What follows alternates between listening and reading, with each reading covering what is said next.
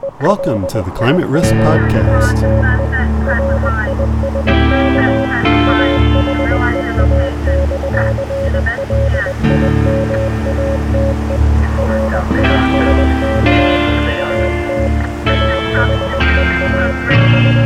I'm your host, Brad Hurley, from the consulting firm ICF. One of the fundamental challenges in the effort to limit climate change is that our actions are separated from their consequences in both space and time. Think about it. When you drive a car or turn on a light, you get immediate benefits. The negative consequences of the greenhouse gases emitted through those actions may not occur until decades into the future. And, because greenhouse gases mix globally in the atmosphere, the impacts of your emissions could occur anywhere in the world. This disconnection makes it harder to convince individuals and businesses to change their behavior. We also see these kinds of disconnections on the climate risk side of the equation. If you decide to buy a house near a flood zone or even in a flood zone, many years could go by before you experience a flood.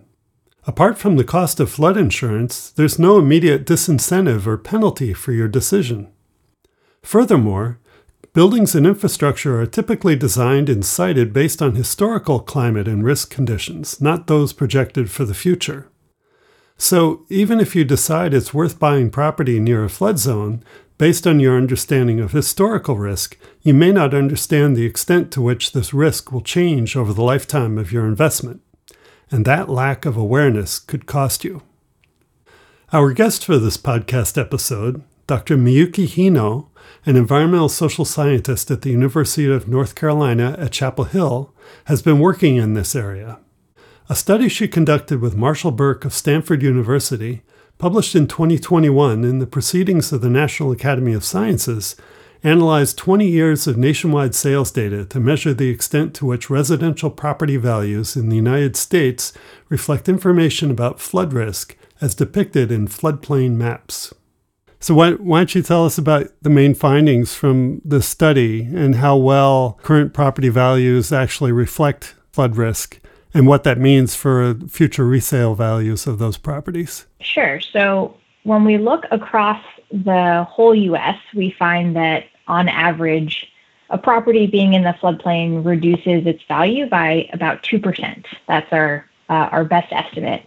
But that 2% number then raises a different question, which is, you know, what should the effect on property values really be, right? Is that 2% number too big? Is it too small? So the other thing that we did in this paper is to try to put that 2% number into context and think about what the price effect really should be. So you can imagine that you're you're searching for a house and you've narrowed it down to two options and they're basically identical to you, right? They're the same number of bedrooms and bathrooms it's the same school district, um, there it's an equal commute to work and so forth. So initially you're going to value them the same amount, but then you find out that one of them is in a flood zone and one isn't, right? So then you want to actually consider how much flood damage might be or how much flood insurance is going to cost you so that you can factor that into how you would value that house. So what we do is we we calculate the cost of fully insuring the floodplain homes uh, through time. And we think about that number in comparison to uh, the total value of the property. So when we do that, we find that being in the floodplain should actually affect prices by 5 to 10% if people were really pricing out the cost of fully insuring the home. So that 2% number is too small, right? Which means that we're valuing floodplain houses too much relative to houses that are safer uh, and less flood prone. And cumulatively, so we uh, have a nearly 4 million single family homes in the floodplain in the United States in our data set. And that adds up to uh, over $40 billion of overvaluation across all of those houses. Wow. And is this um, coastal and inland both? Yep, it is. It's coastal and inland. So the main constraint that we had is that actually not all of the United States has a digital floodplain map. And so we took every location that had a digital floodplain map at the time that we did the study. So that covered, well, it covered the main flood prone areas that you would think of. For example, along the Mississippi River, along the coast, But even so, I, I think there are a couple of things, right, when we think about that $40 billion number, there are a couple of things to, to consider. So, first, that's based on the current floodplain maps and current insurance prices. So, of course, with climate change, we're expecting the flood hazards to change. We're expecting the flood hazard to go farther inland in um, in coastal places, and that's not factored into these maps. And we also have reason to think that insurance prices are going to increase, uh, and that's also not factored into our estimates. And so, if the two percent pricing number, if that stays the same, while insurance prices and the number of homes in floodplains goes up then that that overvaluation number will also go up. Hmm. And did you notice? I, I didn't see this in your paper, but was there any noticeable difference in valuation or overvaluation between coastal and inland areas? Actually, yes. So this didn't make it in the paper, but in some of our additional testing, we do find that the price effect is, is larger and more pronounced in inland areas than in coastal places. And we also find that relatively lower priced homes in general seem to be uh, more discounted. So you could think of that as you, the people who are buying that vacation home on the coast aren't very risk averse, perhaps, and they aren't fazed at all by the costs of flood insurance. And so they just make an offer and it's, you know, the pricing is not that sensitive to whether a home is in the floodplain or not. Versus if you're farther inland, if the investment in the home is a really substantial financial consideration for you, then um, maybe you're going to be more sensitive to thinking about if it's in the floodplain or not and what the cost of flood insurance is and so forth. So it's hard to distinguish exactly what the inland versus coastal thing is, but it, we did see that there was a little bit more of an effect inland. Hmm, interesting. Okay. And then, unlike other studies that have looked at this, you looked at the same properties over time as flood zones were actually remapped, which allowed you then to see the impact on property values of being zoned into a flood zone or zoned out of a f- floodplain. Could you explain the advantages of, of this approach? Mm-hmm. So, historically, the way that researchers have studied this question of what effect do these floodplain maps have on property prices, they've typically tried to compare the prices of properties inside the floodplain to properties outside the floodplain. And that makes sense as an initial approach, but it's really hard to isolate exactly what the effect of the floodplain is because property prices are affected by so many things, right? Sometimes the water is going to be the amenity that lots of people will pay to be close to, but other times it's like this swampy, buggy disamenity. So you don't actually want to be close to the water. It might be in some neighborhoods that prices are affected by if you have access to this park or not, or it might be foggier in some parts of the town than other parts of the town, and some properties have a view and some of those don't, right? And all of those things are affecting prices, and they're very hard to statistically control for for researchers, especially when, like us, you're doing some nationwide study. And if we don't factor in the fog or the view, then that can interfere with our estimate of what the floodplain effect is, right? Because we're actually picking up other things that are changing between the, the different properties that we're studying.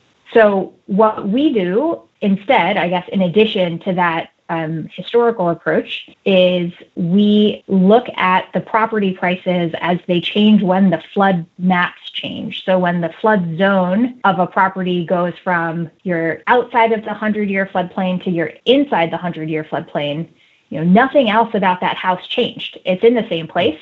It has the same view it's just as close to the water as it was before. And so we can be really confident that when we're looking at the change in the price of that house relative to, you know, of course, we take into account the local market trends and how things are changing over time. But we can be pretty confident that the main thing that's changing about the property relative to the ones around it is the flood zone. And so by really just focusing on this one house over time, we can reduce all of these other considerations of what's affecting prices, right? Because it's the same house that it has always been. Yeah. It's so hard to run controlled experiments in the real world. this is quite an opportunity. Yes. yeah, and I should mention one of the tricky things that comes with this. So on the one hand, it's nice that the floodplain maps are being updated over time and they're updated at different places at different times. And so you've got this sort of natural experiment happening in different places staggered around the US over 20 years. But an important note with that is that when the, the floodplain map changes, that doesn't mean that flood risk itself is changing. And so it's important to distinguish here that the new map is probably capturing changes to flood risk that happened beforehand, right? It happened because there was a lot of new impervious surface and new development somewhere else. And now that place is more flood prone than it was before or there have been different events in the historical record that have changed the, the understanding of risk. But the map changing is really a, a change to the information environment, right? It's a change in what people know about that property more so than, you know, it's not like I woke up one day and the actual flood hazard to my house changed. It's just that the information available about it changed. Yeah, I remember in your paper you said that flood zone risk is binary, right? You're either in the flood zone or you're out of the flood zone, but flood risk itself is not binary. Yes. Yeah, absolutely. And then another interesting finding that you had was that uh, businesses and other well informed buyers are less likely to overvalue properties in the floodplain. So, what are the implications of that in terms of identifying solutions to this problem? So, we actually find really three categories of buyers where the effect of being in the floodplain is larger than the national average. So the three categories are business buyers. So, uh, for example, that could be LLC or it could be a big nationwide corporation that owns and manages homes. The second category is states with very strict real estate disclosure laws around flood risk. So sellers have to tell potential buyers a lot about flood risk and flood history in their home. And third, communities where lots of the homes are in the floodplain. So, for example, in a number of places in Florida, a third of the houses are in the floodplain, and so there's lots of local experience and local knowledge with flood risk. So it's it was really important to us that we found that these groups of actors do really price flood risk, and in fact, we find that businesses price flood risk around seven percent, which is basically exactly what we would have est- what we estimated for the flood insurance based assessment of what the price impact should be. And so, what that tells us is that it's not that the floodplain maps just don't matter, right? It's not that nobody cares about the flood zones. It's that they matter, but really just in instances where people have access to that information and are paying attention to it. And this is consistent with other related work on this topic, where they found that right after a big storm, the price of floodplain houses will decline relative to the other ones because right after that storm, everyone's thinking about it when they go out and and try to buy a house is they're wondering what happened to this property during Hurricane Florence or what happened to it during Hurricane Sandy. But then it wanes over time, right? People start forgetting about flooding, they stop thinking about it, and then it goes back to the way it was before.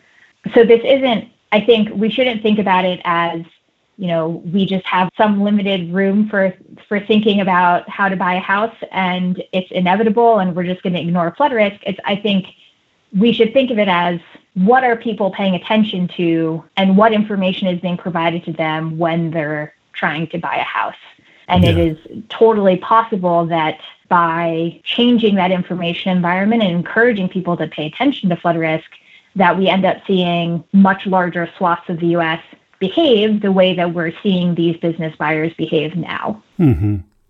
Yeah, and as a related question, you mentioned in the paper that only a small percentage of homeowners actually even know that the house that they want to buy is in a floodplain before they make an offer on it. And I'm just curious why that information is not available earlier in the in the home buying process. I imagine it is in some places, like you said, where there's disclosure required, but it seems strange that people wouldn't even know the house is in a floodplain before they make an offer. yeah. So the information in the maps that we use are publicly available all the time. So they were actually, it was quite tricky to access them previously, but now you can go on a website, you can type in your address, and you can see what flood zone a property is in. So in theory, the information is available at any time. But the way that most states regulate disclosure in the real estate process is that there's forms that the seller has to fill out and those forms have to be given to the buyer by a certain time. And usually it's just by the time the contract is signed which is why people tend to find out pretty late in the process.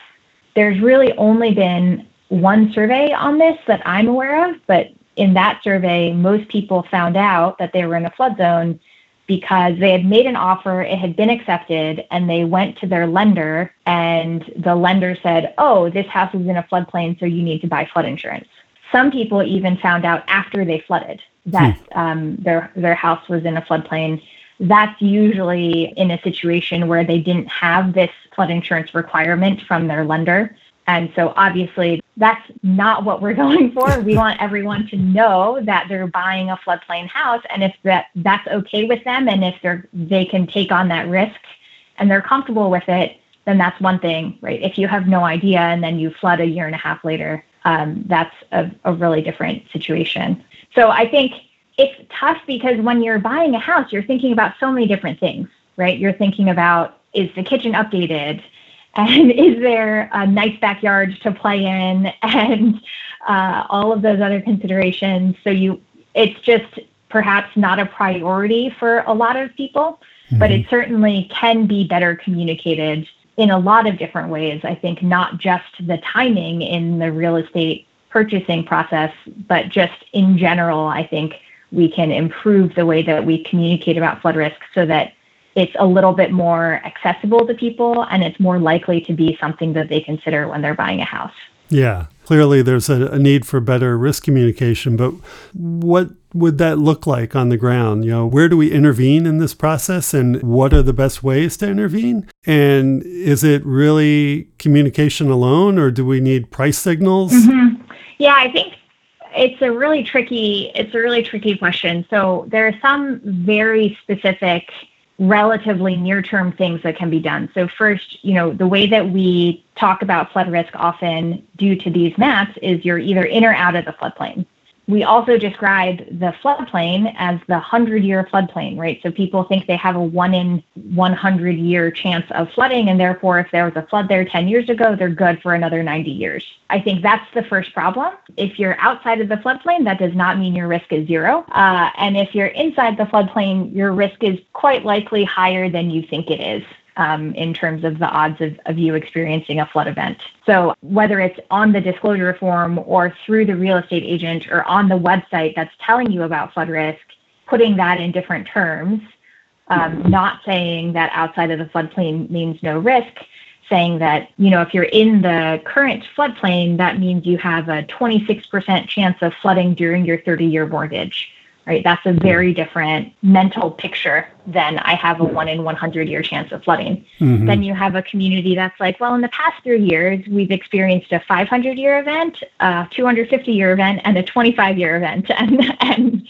it's very clear that we should be talking in different terms. I also think it can be helpful, and this is a thing that researchers should be working on as well, is just what information is most useful to potential buyers, right? Do they need to know information about the potential costs of flooding, right? Because usually it doesn't take a lot of water to cause a lot of damage in dollar terms. Have has that house flooded before, right? That type of information can also be useful. Um, my colleagues and I also often talk about Carfax and the idea that you can learn so much about a car before you buy it, including if it's been flooded or not, but you don't get that same information about your house. And I think uh, Carfax is obviously a very different regulatory environment, but you can imagine that type of information accessibility that you expect that you're going to be able to get this type of information before you buy a house. Hmm. The price signal question and whether or not higher insurance prices will make a difference that's a really tricky one. If people truly don't know that they're in a floodplain before they make an offer, then changing insurance pricing, which they find out much later, isn't really going to fix the problem. It it will change things for buyers where the cost of insurance is meaningful in that, you know, potentially it's the difference between them being able to get the mortgage or not. So I think it's important to recognize that the price signals in this context need to be conveyed before the offer is made. And that right now is very unusual. I have not encountered very many people who have told me, even anecdotally, that they've gotten information about insurance prices before they've made the offer. And this too is really challenging because the insurance cost is property specific because it depends on elevation, uh, among other things. And so you might have had insurance at another property, or you might know that your neighbor pays something, but that doesn't actually mean that that's what you're going to pay. So I think that there is potentially a role for price signals here because that does help people calibrate how expensive it is and also just how risky it is, right? If insurance is expensive, then that tells them something about the risk to that property. But if it's still the last thing that people find out, it's still going to be very hard to change the offers so far upstream for most buyers. And I think because of the structure of insurance contracts, they're one year and they price current risk they're not going to be able to convey very much information about the direction and the pace of change of risk to that house because you i mean frankly you shouldn't right if if my risk right now is the same as someone else's we should be paying the same price for 1 year even if in 30 years my my cost should be much higher. So it's really tricky because I think people need to know about the cost of insurance early on and ideally they would know something about how insurance costs might change in the future but that's very difficult to imagine how that would work, um, especially given very real uncertainty about how risk is going to change in the future from place to place. Mm-hmm. So, uh, so coming back to disclosure, which seems like that's really key to all of this, right? You know, people need to know at the outset that this home that they're considering buying is in a floodplain. So there are some states that are leading on this, right? Yeah, I think in general, there's been movement in a positive direction towards encouraging earlier and more comprehensive disclosure. And it's been in different forms. For example, I know California, maybe two years ago, passed legislation requiring renters to also have disclosure about natural hazards to that property, which I think is often a, a category of people that get gets missed. So I so that type of thing, you know, ensuring that that it's not just buyers but renters too are aware. That's really important. It's an area where things seem to be moving in the right direction, albeit slowly. Do you know of any efforts on a national level to address this issue? I guess there's two answers to that question. So, for the most part, as it relates to real estate disclosure, states seem to have very extensive control and flexibility over how they manage those processes not just related to flood disclosure, but just anything about what information has to be exchanged when you're buying and selling real estate there are a couple of ways in which the federal government could have a role. One is in the provision of flood insurance and the provision of mortgages that are federally backed. There are likely some policies that could be implemented that, for instance, require some type of additional brochure to be distributed to potential buyers as part of this process, right? Or change in some way the behavior of lenders in particular regarding flood risk. I think that's one potential avenue.